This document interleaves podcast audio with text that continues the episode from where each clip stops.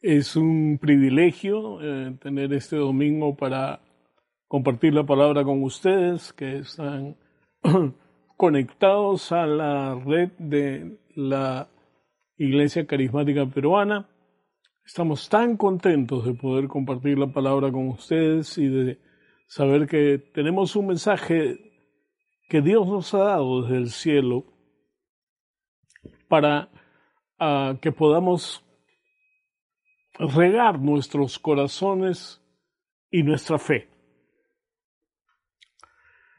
En Proverbios, el capítulo 6, versículos de 2, del 2 al 11, dice, Si te has enredado con tus palabras y has quedado atrapado con los dichos de tu boca, haz esto ahora, hijo mío, y líbrate ya que has caído en mano de tu prójimo Ve, humíllate, importuna a tu prójimo, y no concedas sueño a tus ojos ni adocimiento a tus párpados.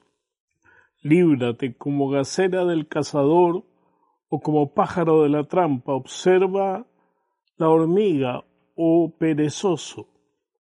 Mira sus caminos y sé sabio, lo cual no teniendo capitán la cual no teniendo capitán ni gobernador ni soberano, prepara el verano, en el verano su comida y en el tiempo de la siega guarda su sustento. ¿Hasta cuándo dormirán, oh perezosos? ¿Cuándo te levantarás de tu sueño? Un rato duermes, otro dormitas, un rato cruzas los brazos y descansas, y te llega la miseria del vagabundo y la, indiligencia del enemigo. En Hebreos, el capítulo 6, uh, el versículo 12, dice que no, que no os hagáis perezosos, sino imitadores de aquellos que por la fe y la paciencia heredan las promesas, que por la fe y la constancia heredan las promesas. Hay otra versión que dice, no arrastren los pies y no sean como aquellos que se mantienen en curso con fe comprometida y obtendrán las promesas fe comprometida, no deben ser perezosos. ¿Qué nos está diciendo la Escritura? Porque si uno va a hacer lo que Dios lo ha llamado a hacer, tiene que remover la pereza de su vida. Uno, puede, uno no puede decir yo hago muchas cosas para el Señor. Y, y, y, y puede que sea así, Puede que tu horario esté lleno, pero no, pero no, no pueden, así que no pueden llamarte ocioso o perezoso, que es holgazán. Pero la verdad es que sí pueden. Y les voy a decir por qué. Tenía un amigo que estaba trabajando conmigo en, en una oficina en el ministerio que nunca tenía tiempo para nada. Dice, no, no, no, no tengo tiempo, estoy ocupado con eso, estoy ocupado con lo otro. Y siempre, y siempre lo decía. Me decía que el tiempo no le alcanzaba y que estaba muy, muy ocupado. ¿Qué tiene que ver esto con la holgazonería o la pereza? Que realmente este versículo no habla de ociosidad o de holgazanería. Aquí está hablando de una forma de pereza, de la indolencia, de no tener tu corazón puesto en las cosas, de no estar apasionado por la obra o, o por las cosas que tienes que hacer, las cosas que están en tu mano para hacer. Cuando uno está apasionado, no le preocupan las horas que hace, no le preocupa el, tiempo porque tiene un propósito en eso. Tenemos que entender que la palabra que ha sido traducida a pereza se refiere a alguien inactivo, embotado, monótono, alguien que es lento, sin interés, que no se afecta ni se conmueve. O sea, hace las cosas porque hay que hacerlas, pues. Alguien las tiene que hacer, ya, yo lo voy a hacer, pues. ¿Qué voy a hacer? Yo, yo lo hago. Eso es indolencia.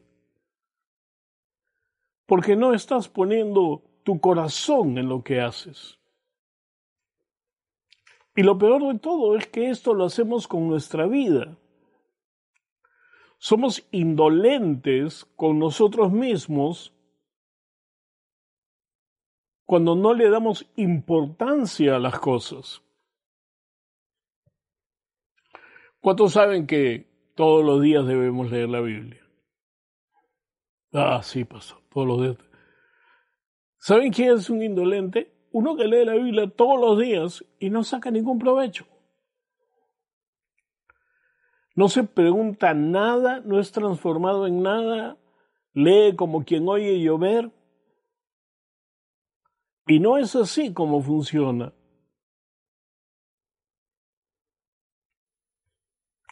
Es, es, interesante cómo la palabra una y otra vez nos dice que debemos meditar la escritura, que debemos llenarnos de la escritura. Pero ¿cómo lo hacemos?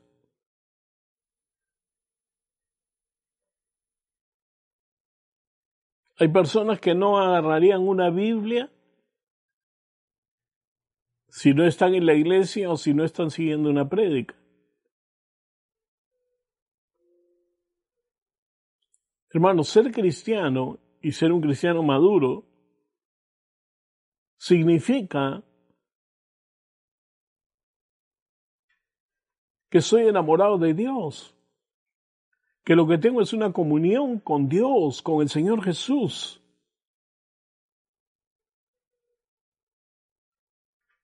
que cuando estoy leyendo la Biblia, Pablo, Pedro, Lucas, comienzan a ser tan cercanos a mí. ¿Por qué? Porque tengo un interés vivo. Tengo un interés vivo en las cosas de Dios. Eso es lo contrario a indolencia. Y eso es lo que la Biblia nos está animando a hacer. ¿Y sabes qué? Ahora que no tenemos reuniones presenciales, ahora que no tenemos reuniones ah, de la escritura, hay algo que pasa. Nos volvemos indolentes. Hacemos ciertas cosas pero no ponemos el corazón.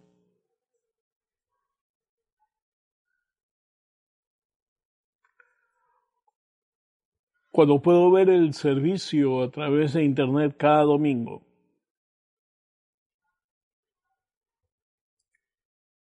puedo palpar en la oportunidad que le toca a cada uno diferente de compartir la palabra o de dirigir las alabanzas y todo, esas actitudes correctas de realmente adorar a Dios, realmente alabar a Dios. Esas cosas que no, no puedes eh, dejar a un lado porque está ardiendo en ti.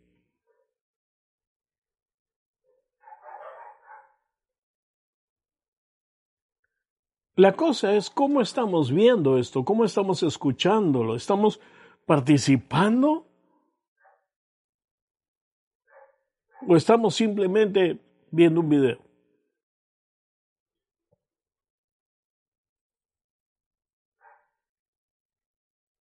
¿O estamos viendo a ver cuál es la falla de este o cuál es la falla del otro?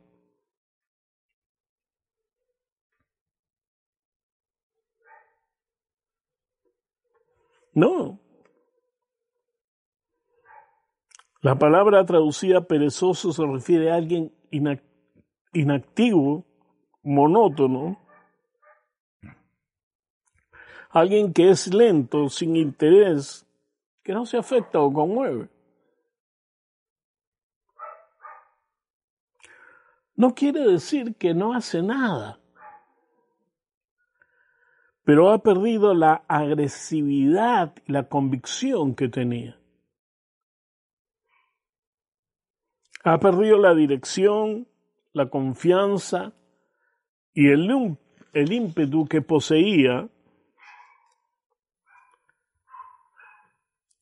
Esa palabra presenta la idea de alguien que antes fue celoso acerca de algo y ahora ese celo ha sido reemplazado por un sentimiento de neutralidad.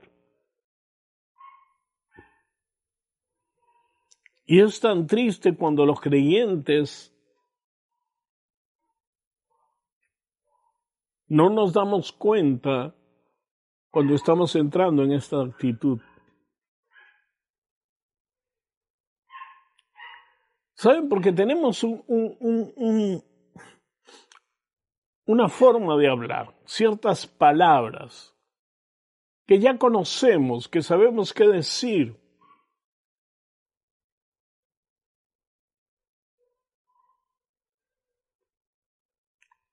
¿Cuántas veces dices, cuando escuchas a alguien decir algo, todo dices, gloria a Dios?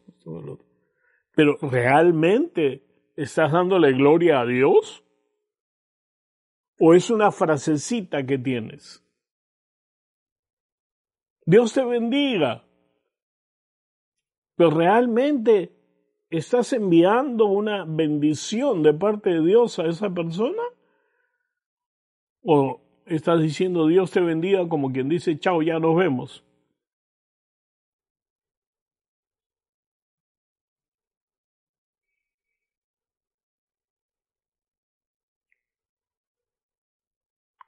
Perezoso se refiere al indolente, es decir, al que actúa sin dolor, no está involucrado. Está en, en contraste con una constante y confiada esperanza, fe y paciencia.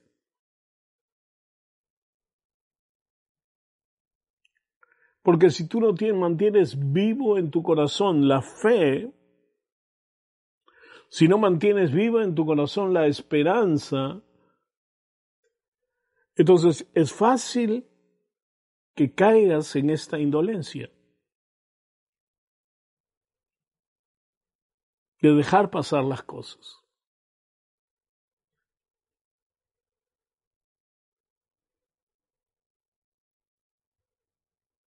Yo tengo varios amigos pastores y conozco a muchos pastores además. Y los tengo ahí en Facebook. Y me doy cuenta cómo algunos desde el principio que comenzaron a ver estas situaciones de que no podíamos reunirnos y todo lo demás, inmediatamente hicieron algo para mantener a su gente enfocada, para mantener a su gente en línea con la palabra, para, para mantener el, el fervor en el corazón de las personas. Se notaba. Y otros que simplemente se quejan de lo que pasa. Y se les han bajado las ofrendas y entonces comienzan a patalear y a llorar porque no están recibiendo el dinero.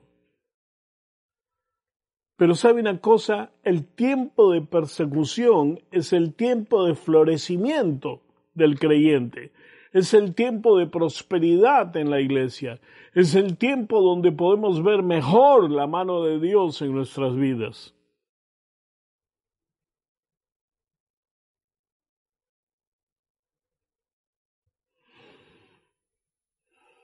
Cuando eres un apasionado de Dios y amas a tu Padre, te vas a agarrar de Él. Y al leer la palabra, le vas a creer.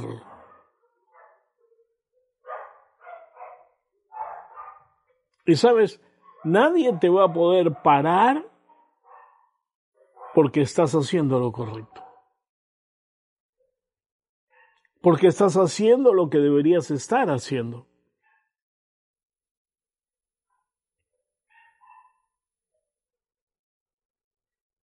No hay mejor tiempo que el que invertimos en la presencia de Dios. No hay mejor tiempo que cuando tomamos un rato para estudiar la palabra, leer un libro, edificar nuestro corazón, compartir con hermanos, cedernos al Espíritu Santo.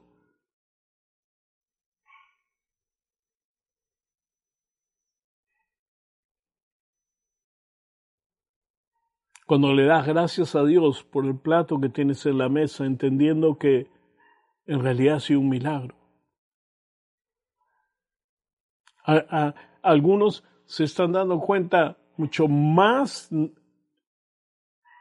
del cuidado que Dios tiene de sus vidas.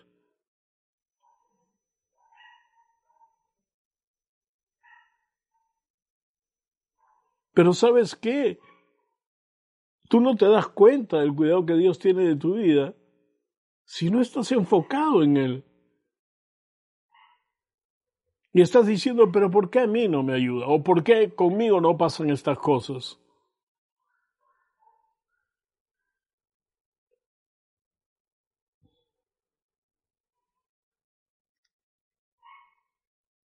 ¿Cómo me gusta lo que la palabra dice cuando dice que, que pongas en Él tu esperanza y Él va a conceder las peticiones de tu corazón? Los deseos de tu corazón. Y he visto cómo y una y otra vez Él se manifiesta satisfaciendo mis pequeños deseos, los deseos de mi esposa.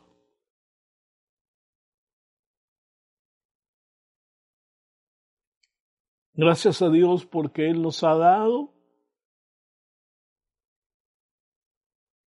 personas que cuidan de nosotros.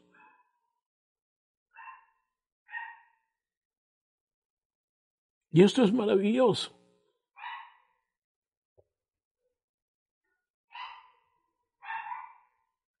Entonces, cuando la Biblia habla de perezosos, no se refiere a la pereza como una como ociosidad, que eso ya es terrible, ¿no? O u holgazanería. Se refiere a alguien que perdió el celo o la convicción acerca de algo por lo que tenía pasión y ahora tienes desinterés.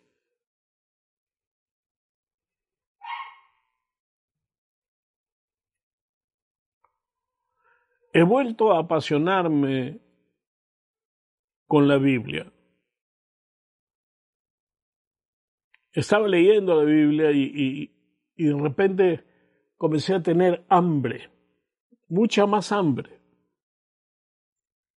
Y comencé a leerla desde el principio y comencé, he comenzado a hacer un estudio del Pentateuco.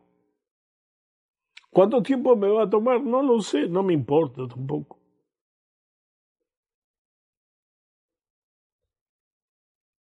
Pero estoy estudiando mucho más.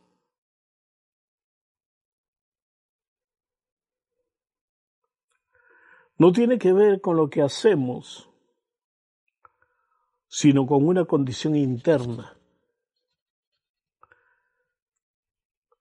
Tenemos que recuperar la pasión.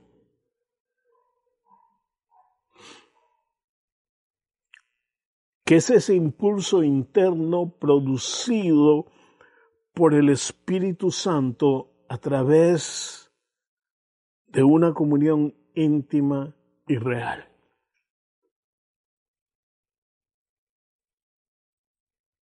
porque eso tiene fruto. Y eso se ve.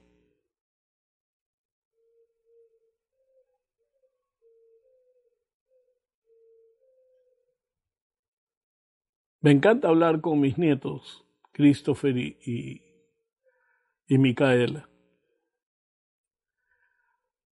Porque cuando les hago una pregunta sobre algo que tiene que ver con su edad, ellos me contestan, se alegran, todo lo demás. Pero cuando les pregunto algo de la Biblia, tienen respuestas. Y algunas veces tienen preguntas. Y eso es maravilloso. Porque si a esa edad les interesa conocer la escritura, les interesa conocer lo que Dios dice, o por qué dice tal cosa, es maravilloso. Es maravilloso. Así que no dejemos que la indolencia se pegue a nuestro corazón. Refresquémonos con el Espíritu Santo y dejemos que inunde nuestra vida y centremos nuestro corazón y pensamiento en Él.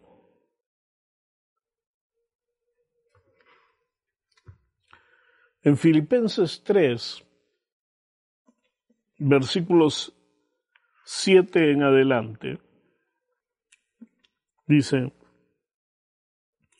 pero cuantas cosas que eran para mí ganancia las he estimado como pérdida por amor al Mesías.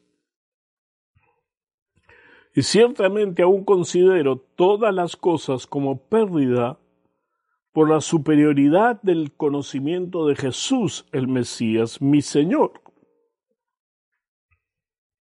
por el cual perdí todas las cosas y la tengo por estiércol para ganar al Mesías. Y ser hallado en él, no teniendo mi propia justicia, que procede de la ley, sino la que es mediante la fe del Mesías, la justicia que procede de Dios basada en la fe, para conocerlo a Él, y el poder de su resurrección y la participación de sus padecimientos, llegando a, ser semejante a Él en su muerte. Si de alguna manera llegare a la resurrección de los muertos. No que lo haya alcanzado ya, ni que ya esté perfeccionado, sino que prosigo por ver si logro aferrar aquello para lo cual también fui aferrado por el Mesías. Hermanos, yo mismo no considero haberlo alcanzado, pero una cosa hago, olvidando lo que queda atrás, extendiéndome a lo que está delante, prosigo hacia la meta, hacia el premio del supremo llamamiento de Dios en Jesús el Mesías. Así que todos los que somos perfectos, sintamos esto. Y si sentís algo diferente, de diferente manera, también esto os lo revelará Dios. Pues en aquello a que hemos llegado, sintamos lo mismo. Hermanos, sean imitadores de mí y obedeced a los que se conducen según el ejemplo que tenéis en nosotros. Porque andan muchos de los cuales frecuentemente os decía, y hasta ahora lo digo llorando, que son enemigos de la cruz del Mesías, cuyo fin es la perdición, cuyo Dios es el vientre y su gloria está en la vergüenza, los cuales piensan solo en lo terrenal, porque nuestra ciudadanía está en los cielos de donde aguardamos ardientemente al Salvador, el Señor Jesús, el Mesías, el cual transfigurará el cuerpo de la humanidad nuestra para que sea semejante al cuerpo de la gloria suya, según la eficacia de su poder, con el cual Él también puede someterse a sí mismo a todas las cosas. Quiera Dios que estas palabras de Pablo queden grabadas en nuestro corazón extendiéndonos hacia lo que está adelante, guardando la fe.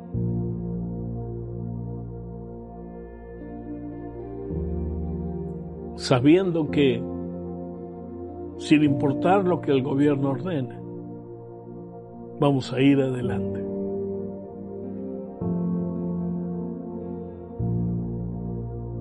Es el deseo de mi corazón que cada uno de ustedes tome la decisión de, yo voy a caminar derecho contigo, Señor. No voy a dejar que ninguna cosa me afecte ni, ni ninguna cosa me distraiga. Te voy a tener adelante siempre, siempre delante mío. Gracias, Señor.